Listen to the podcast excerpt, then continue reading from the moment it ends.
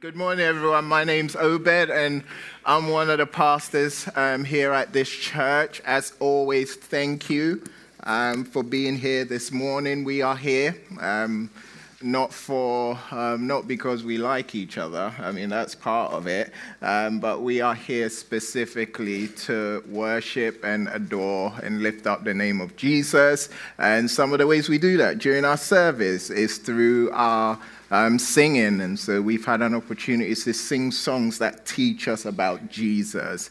Um, and next, we are going to lift up the name of Jesus through the preaching of his word. And so if you have a copy of your Bible, whether it's a physical hard copy, it's my preference, or it's on your phone, um, digital devices. Um, if, if, it's on your phone, um, take it out, turn to Ecclesiastes, the book, or click to it, either click, turn, whatever, to the book of Ecclesiastes, and we are in chapter 6. Chapter 6, and we're going to be doing the whole of chapter 6. Some of you are like, oh my gosh, the whole of chapter. Yeah, we are. It's only 12 verses.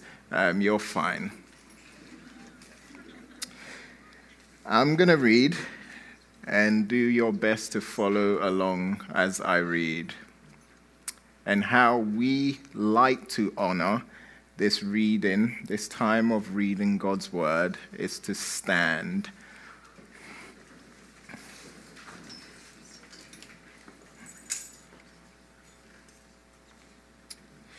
Ecclesiastes chapter 6.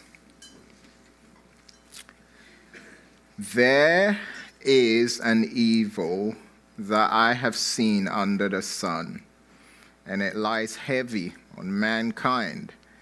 A man to whom God gives wealth, possessions, and honor, so that he lacks nothing of all that he desires, yet God does not give him power to enjoy them, but a stranger enjoys them. This is vanity, it is a grievous evil. Verse 3.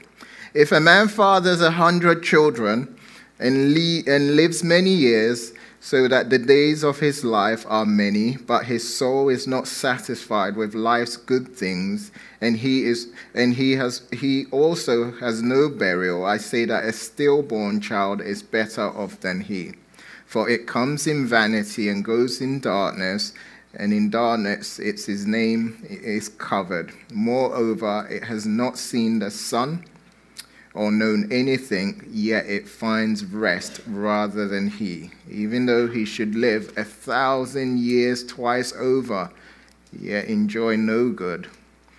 Do not all go to the one place. Verse 7 All the toil of man is for his mouth, yet his appetite is not satisfied. For what advantage has the wise man over the fool? And what does the poor man have who knows how to conduct himself before the living. Better is the sight of the eyes than the wandering of the appetite. This also is vanity and a striving after wind. Whatever has come to be has already been named, and it is known what man is, and that he is not able to dispute with one stronger than he. The more words, the more vanity, and what is the advantage to man? For who knows what is good for man while he lives the few days of his vain life, which he passes like a shadow? For who can tell man what shall be after him under the sun? You may be seated. Let's pray. God, as always,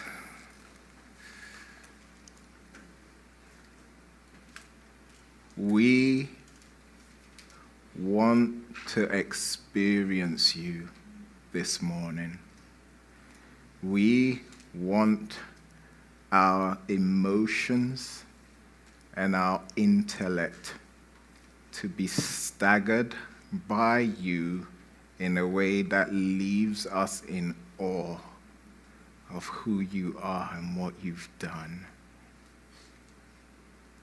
And so, God, we ask this not in our name, not in our righteousness, but we are asking to experience, experience you in ways that transform us in the name of your beloved Son, Jesus. Amen. I vaguely remember, I'm getting old, so I'm losing my memory. I vaguely remember a time in my life where I desperately wanted a bicycle. And the reason for this was someone had stolen my, my beloved bike, and as a result, I was distraught. And I longed for a new bike so I can go riding through the streets of London with my friends.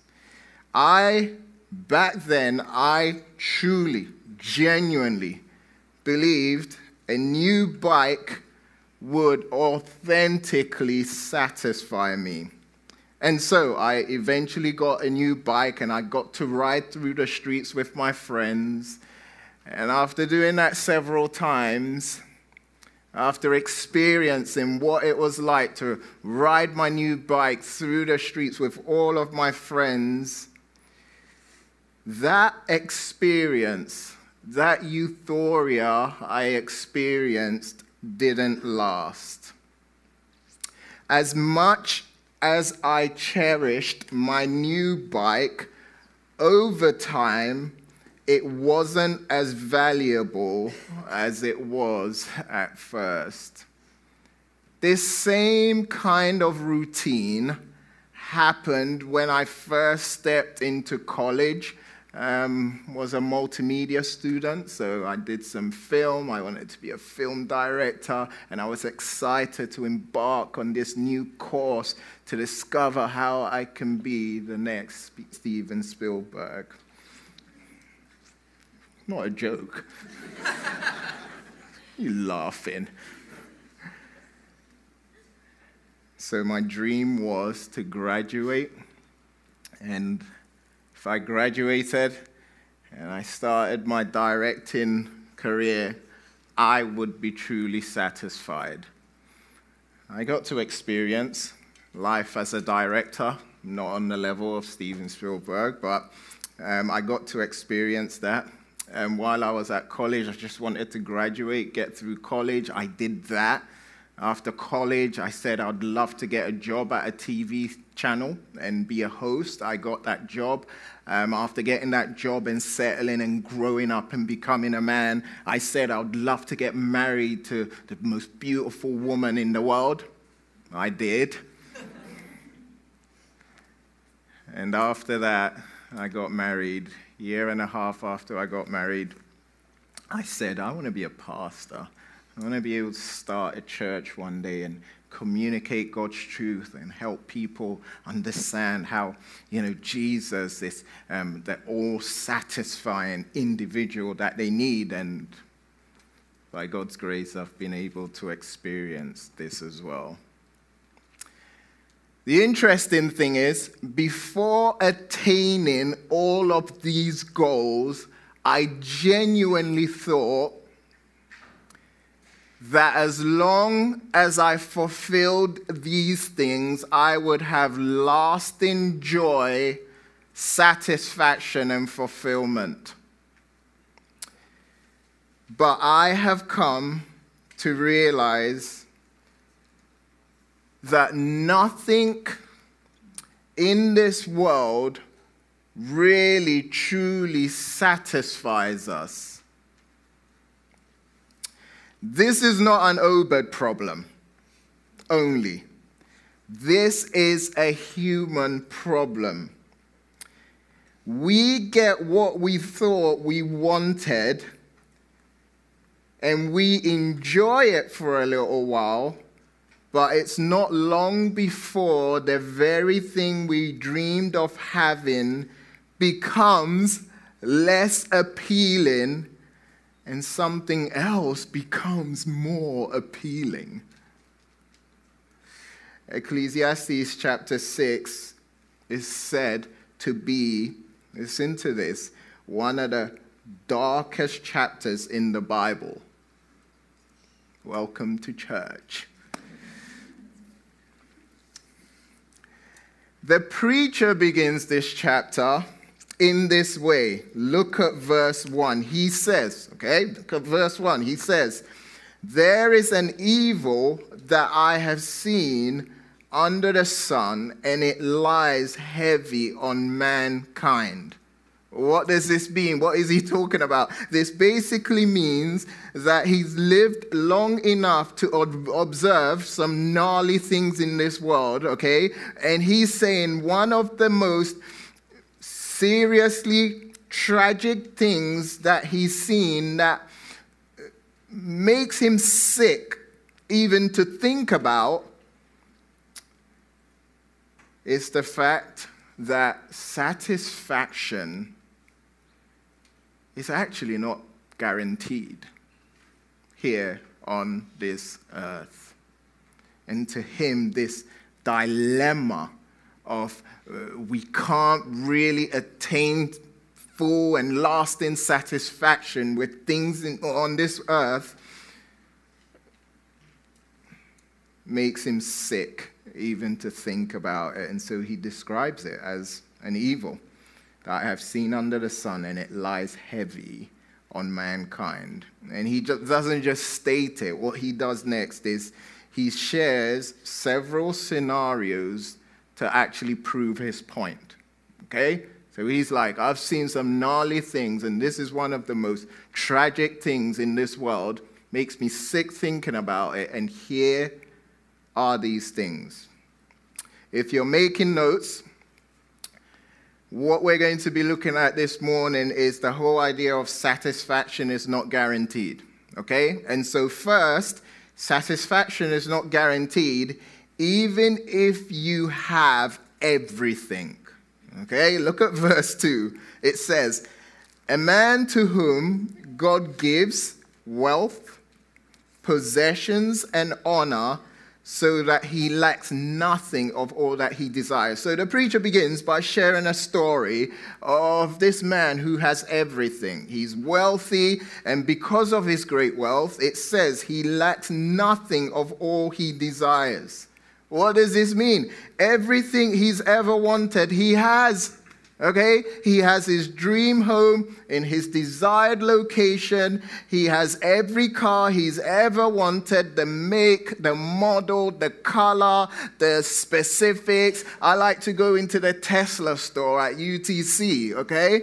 And I just like to walk in there. I like how they react to me, especially when I start speaking. They're like, okay, he can buy something here with that accent. And so I like going in there. I generally go in there and I like talking to them. And one thing I discovered that you can walk in, buy a Tesla, and there's a crazy amount of specifications you can do to the car right? And the more you add, the more expensive it is. And so imagine, right, this man having everything and being able to have everything. He walks into the Tesla store, he's not buying one or two, he's buying five, right? And he's able to specify it in the way he wants. He's a successful businessman who continues to reap sizable profits from his investments. And the thing is, there's nothing he does not have that he cannot have. If he wakes up one day and says, Hey, I want to fly to Paris, right, and have my favorite meal at my favorite restaurant, his entourage will make it happen. This man has everything he could ever want, and if he wants something he does not have, he has the resources and the connections to get it. Imagine being in the same position as this man. Just imagine.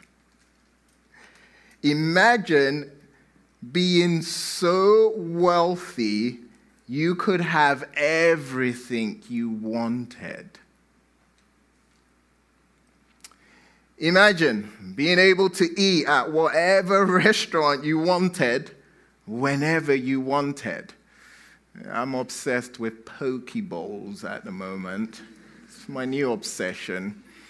And every day I wake up, I want a poke bowl. But that desire is a problem because I don't have a budget for a poke bowl whenever I want it. And so the other day I was like, I really want a poke bowl, but my budget doesn't allow for it. And I thought to myself, man, if I was wealthy, I'd not only buy a poke bowl whenever I want, I would buy the restaurant. Imagine being so wealthy you could have everything you wanted. Imagine not having to settle for an old car, constantly breaks down. Imagine not having to wake up early in the morning for work. If money wasn't an issue and you could have whatever you desired, what would life be like for you? Would you be happy? Would you find ultimate satisfaction?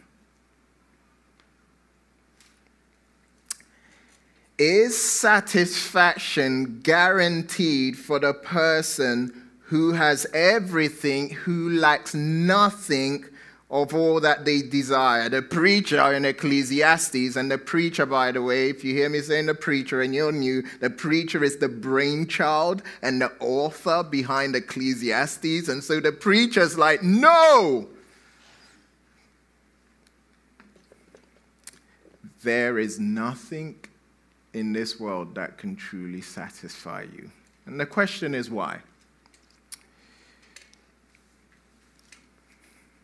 Look at verse 2. Again, it says, A man to whom God gives wealth, possessions, and honor so that he lacks nothing of all that he desires. Yet God, and it says, Yet God does not give him power to enjoy them, but a stranger enjoys them.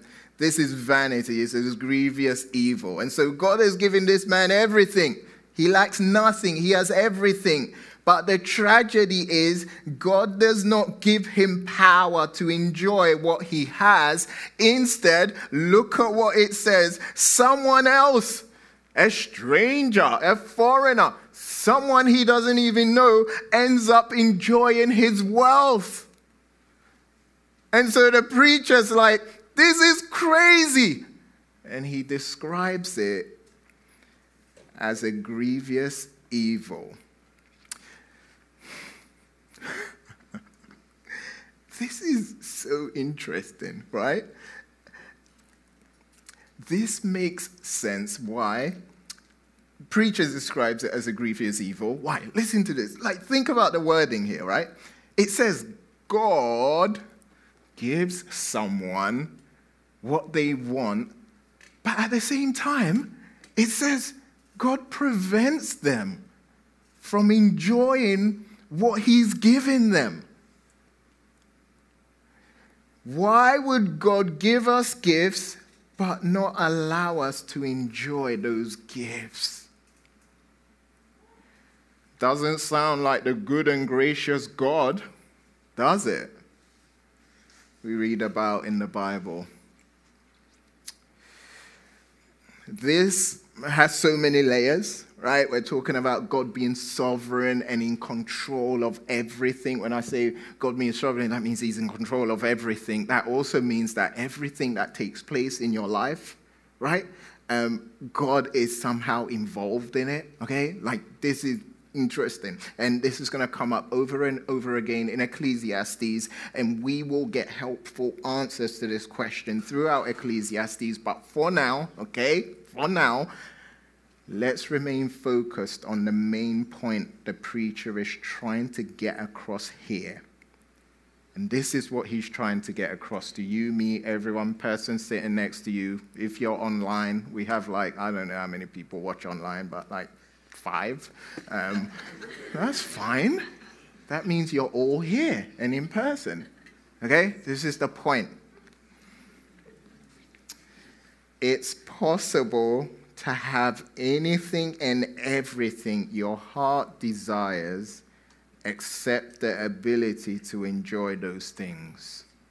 Let me say that again. It's possible to have anything and everything your heart desires except for the ability to enjoy those things. And as I said that, some of you were nervously nodding and agreeing. It's true having everything your heart desires does not guarantee you'll be completely satisfied. An unfortunate circumstance could prevent you from enjoying it, right? Um, when Eleanor and I got married, my wife is awesome, yeah? She loves to travel, okay? That's one of the things she loves the most, okay? She grew up traveling the world, all of that. And so when we got married, she was incredibly excited for us to go on our honeymoon, okay? And, and she had booked our honeymoon just planned so she knew where she was going to go on honeymoon, like when she was 10. You know, it was like, I know where we're going. Um, we're going to Malaysia. And so she booked it, got the right deals. We got, you know, it's our honeymoon. We splashed out on it, um, everything, just excited to go. And so, she's excited more than me because I'm not a traveler, okay? When I'm going to the airport, I'm miserable. When she's going to the airport, she's like giddy, okay? That's the difference. So, so we go on our honeymoon, she's super excited, but something awful happens on our honeymoon. She gets seriously sick. Yeah, on our honeymoon. And as a result, she wasn't able to enjoy it as much as she wanted. For this man in this story, we're told who's ultimately behind his inability to enjoy his wealth God. But we're not told exactly the circumstances that prevented him from his enjoying his wealth. Okay, could have been weighty responsibilities of managing his fortune, could have been a natural disaster happened that kind of destroyed everything and took away his wealth, could have been health issues that could have being what prevented him from enjoying his wealth and possessions. Whatever it was, it sounds like this man encountered a tragedy, some sort of unfortunate situation that prevented him from enjoying his wealth and possessions and honor.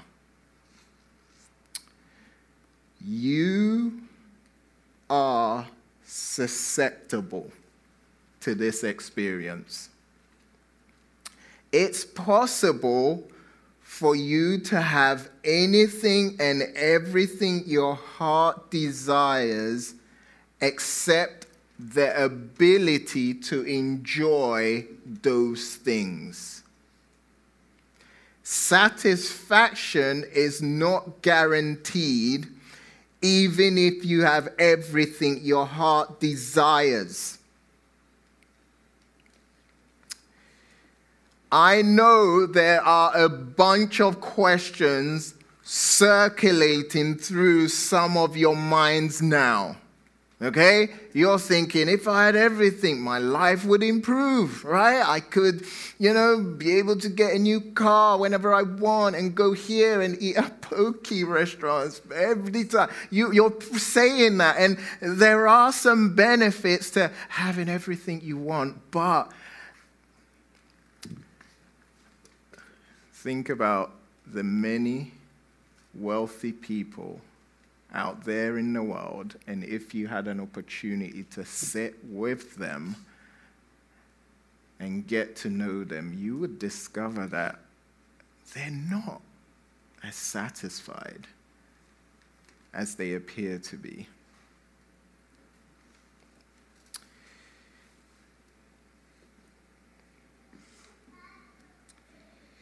Satisfaction is not guaranteed, even if you have everything your heart desires, because who knows?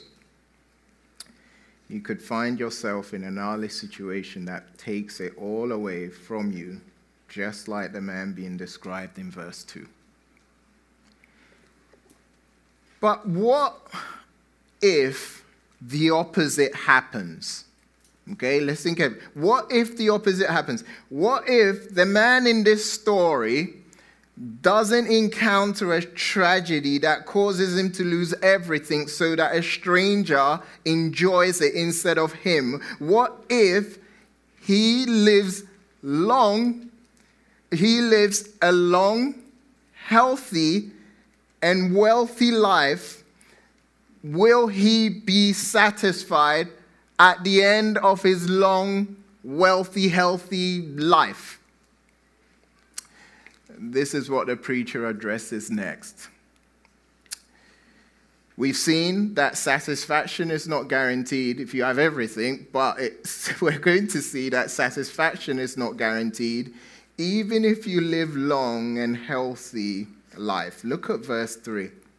It says, If a man fathers a hundred children, a hundred children, and lives many years, so that the days of his years are many. Stop there.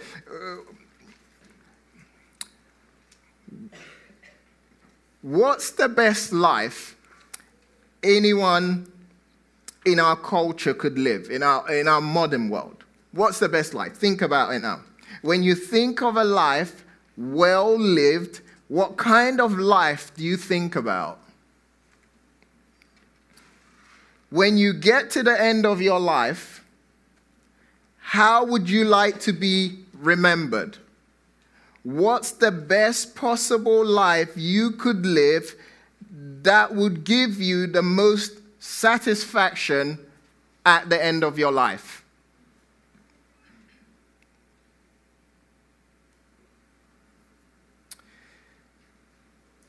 Ask this same question to someone in the ancient world and in Old Testament times, without a doubt, they would say the best life someone could live is to have lots of children and live for many years. In those days, the more kids you had and the longer you lived, the more blessed you were.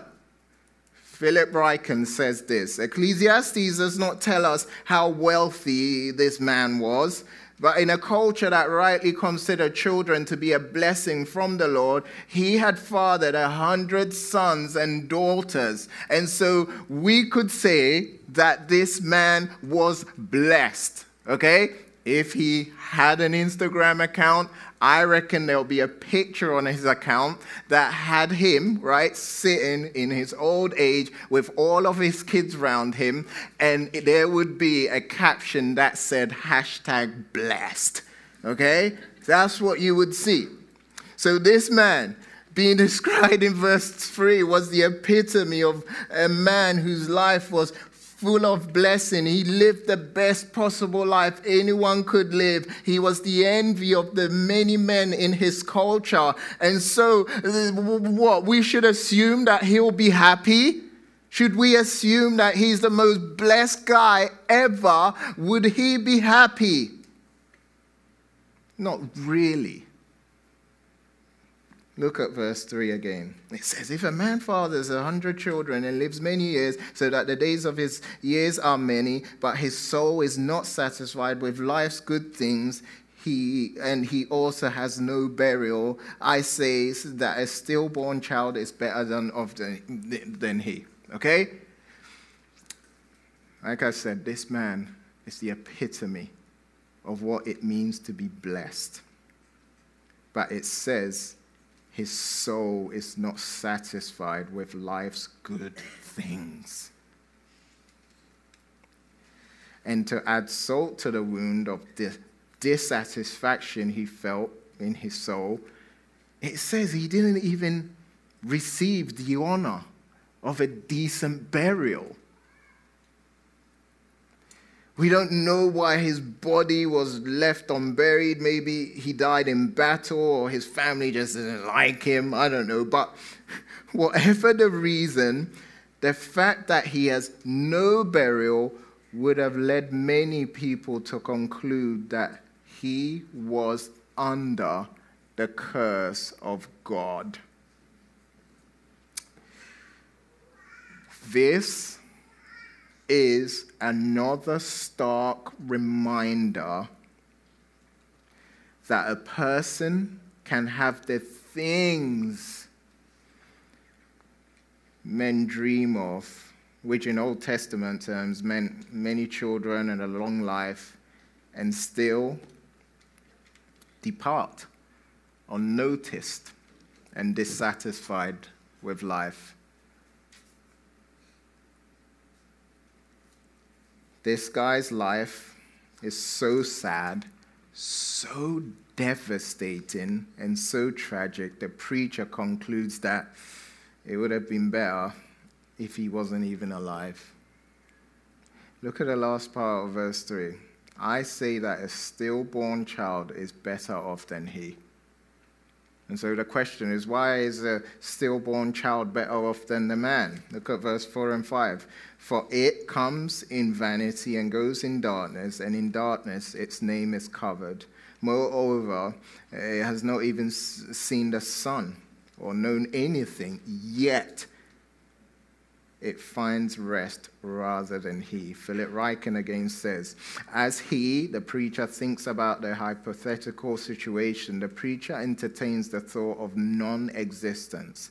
A person can have everything that life has to offer and still be miserable, but if we are so unhappy with, with life, then maybe we would be better off never having lived at all. Put simply, if we cannot enjoy life, why bother? The stillborn child never has to endure all the misery and pain and suffering on this world. Best of all, the child is the first to die and therefore the first to find its eternal rest as a parent, and if you're a parent in here, I know you agree with me when I say this. As a parent, one of my greatest fears is the possibility of losing a child. Like it's it's it's it's devastating. Um, as a pastor, I've had to walk with couples in our church have struggled in this area. It's hard, all right? But, but what the preacher is talking about here, you know, in verse 4 5, has given some comfort and consolation to parents who have suffered the unbearing and painful loss of an infant. And so, as the preacher considers this reality, he's almost, it's just weird, he's almost tempted to envy. Um, Derek Kidner says this If this life is all and offers to some people frustration rather than fulfillment, leaving them nothing to pass on to those who depend on them. If further all alike are waiting their turn to be deleted, then some indeed can envy the stillborn whose turn comes first.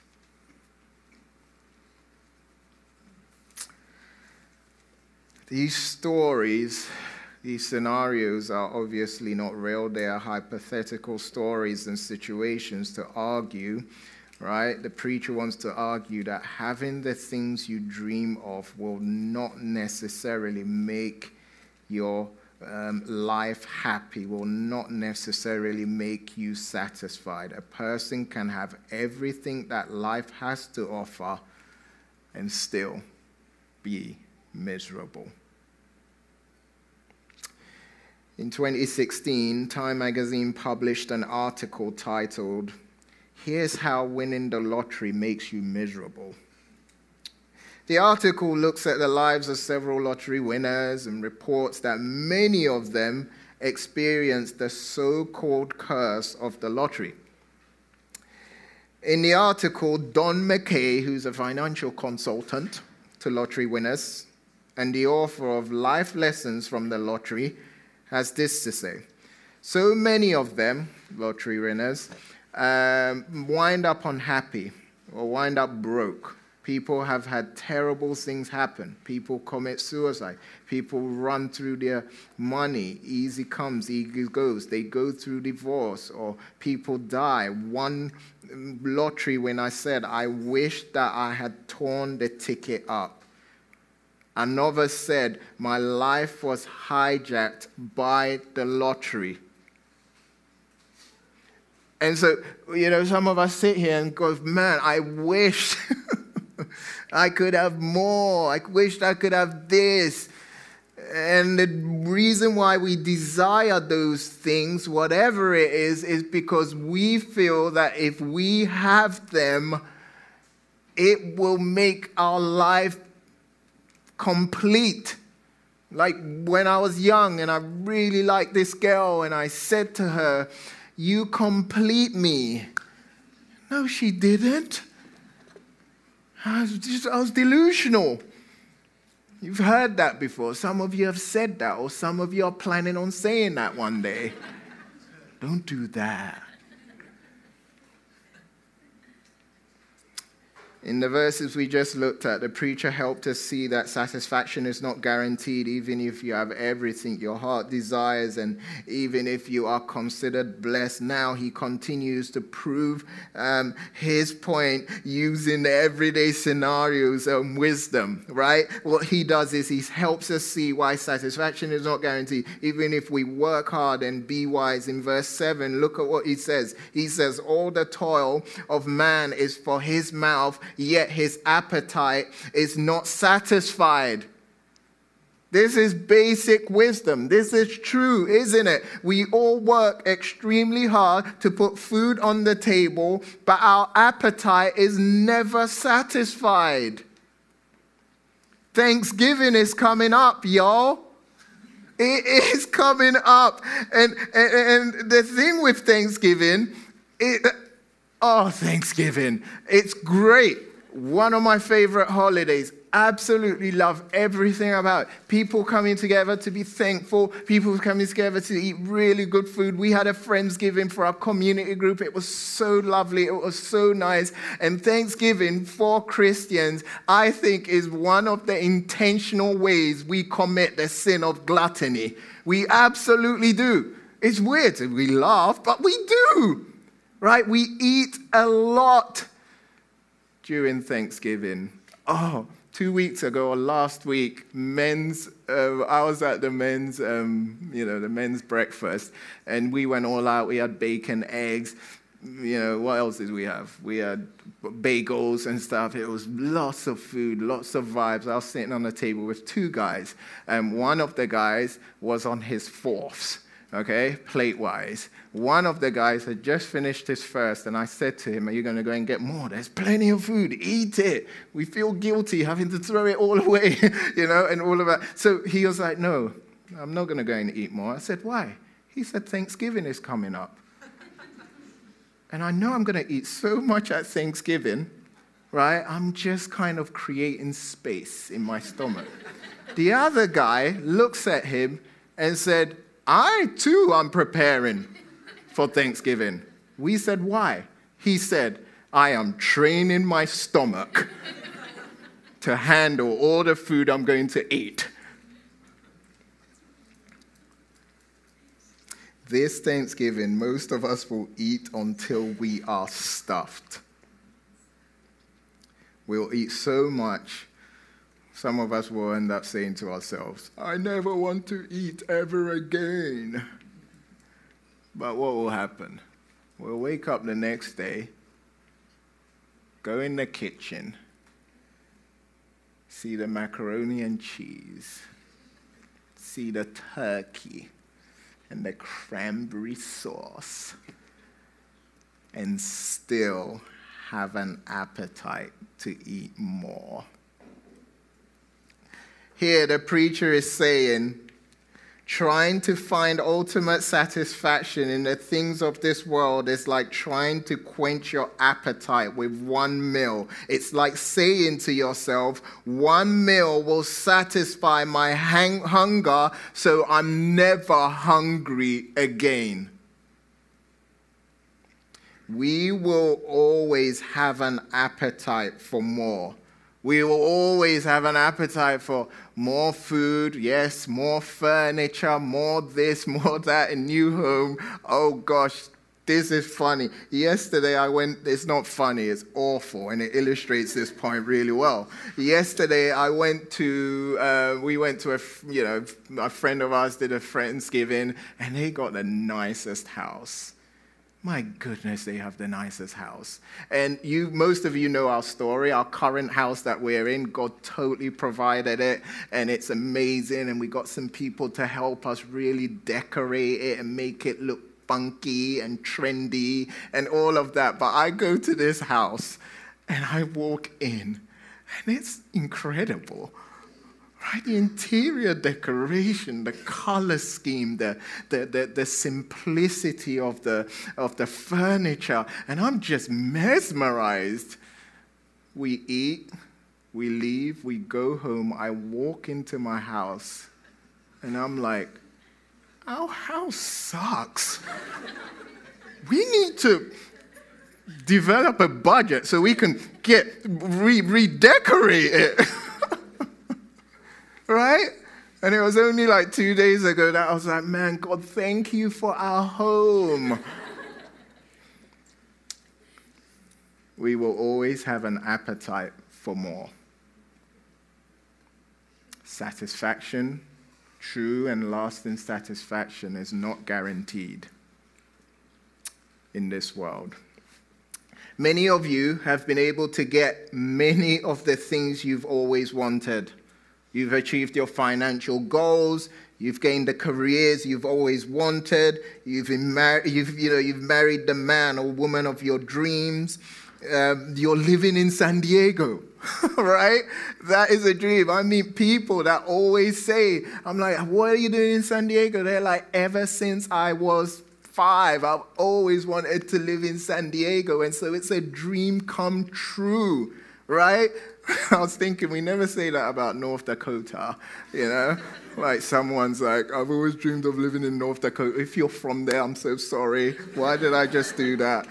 Um, living in America's finest city. Oh, I'm in trouble. It's something, can we edit this out? It, it's something many of you have dreamed of. And I would say many of you have definitely attained the many things you've always dreamed of. And so, I mean, the question is, are you truly, is it like, does it complete you? Have these achievements and experiences satisfied your soul in a way where you'll be content if you never had anything else? Probably not. Those things are not enough to satisfy the longing of your soul. Satisfaction is not guaranteed no matter who you are or what you have. And so the question is can we ever find true and lasting satisfaction? Can we ever be satisfied? If is there anything or anyone in this world that can truly satisfy us? Let's go to C.S. Lewis to help us move forward here. He says this. This is one of my favorite quotes ever. He says, if I find in myself desires which nothing in this world can satisfy, the only logical explanation is that I was made for another world. And guess what? Jesus, the King,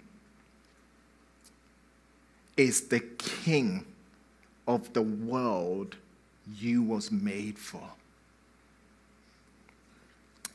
That is why we will never stop pointing to Jesus as the only one that can give us true and lasting satisfaction. We were designed for more than the trivial pursuit of pleasure. Seeking satisfaction in the things of this world is like chasing after wind. As soon as you're exhausted and weary from your pursuit, you're left empty handed and disappointed. Satisfaction may not be guaranteed in anything or anyone in this world, but listen and pray that God helps you understand this. Satisfaction is definitely guaranteed in Jesus Christ.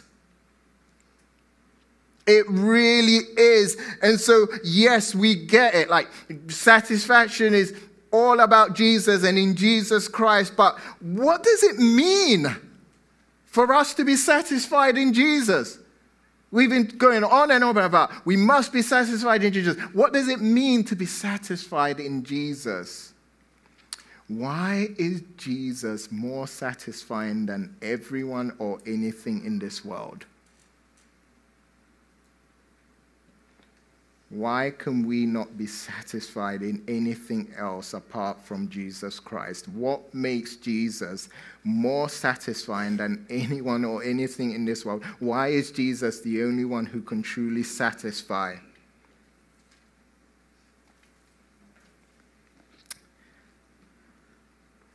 How do you know when you are satisfied in Jesus? Is it the warm and fuzzy feelings you get when you're engaged in singing worship songs? Is it the same feeling you get when you get the promotion you've been working hard for? Is it the excitement of getting the gift you've always wanted? Is being satisfied with Jesus the same satisfaction we feel after enjoying every bite of our favorite meal? Being satisfied in Jesus can sometimes produce these feelings, but being satisfied in Jesus is less about feelings, and I would say more about truth. In fact, a belief in what is true is what creates these emotions, these good feelings. And so,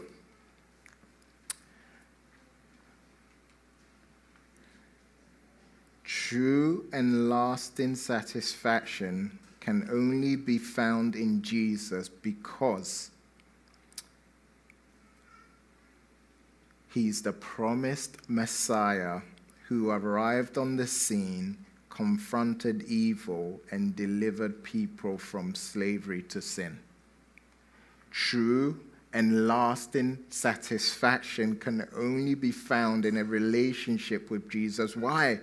Because his life, death, and resurrection is how God demonstrated his love for us. Jesus is the only one that can truly satisfy you because he's the only one that can forgive your sins. Jesus is the only one that can truly satisfy you because he is your shepherd. And because he's your shepherd, you have no lack. And because of that, he makes you lie down in green pastures. And because of that, even though you walk through the valley of the shadow of death, he is with you. And because Jesus is the most satisfying person in the world, Goodness and mercy shall follow you all the days of your life.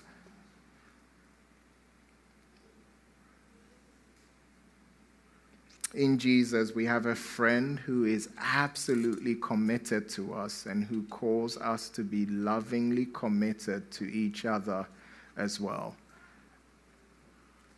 And lasting fulfillment can be found in Jesus. Because in Jesus, we have hope for the future. In Jesus, we have been given the gift of eternal life. And so, may you delight in Jesus. May you find true and lasting and genuine satisfaction in Him because satisfaction is only guaranteed in Him.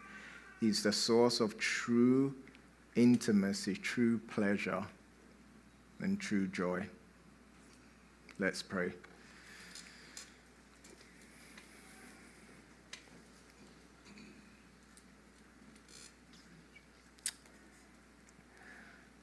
God, please. We are desperate for you. And our desperation for you this morning is not for you to give us the stuff or the things that we want. Yes, we have needs, and you invite us to make our needs known to you. But God, our desperation for you this morning is to make your Son, Jesus Christ, so valuable to us. We would see him as our treasure and our delight, and we would experience what it means to be satisfied in him. Help us. In his name we pray. Amen.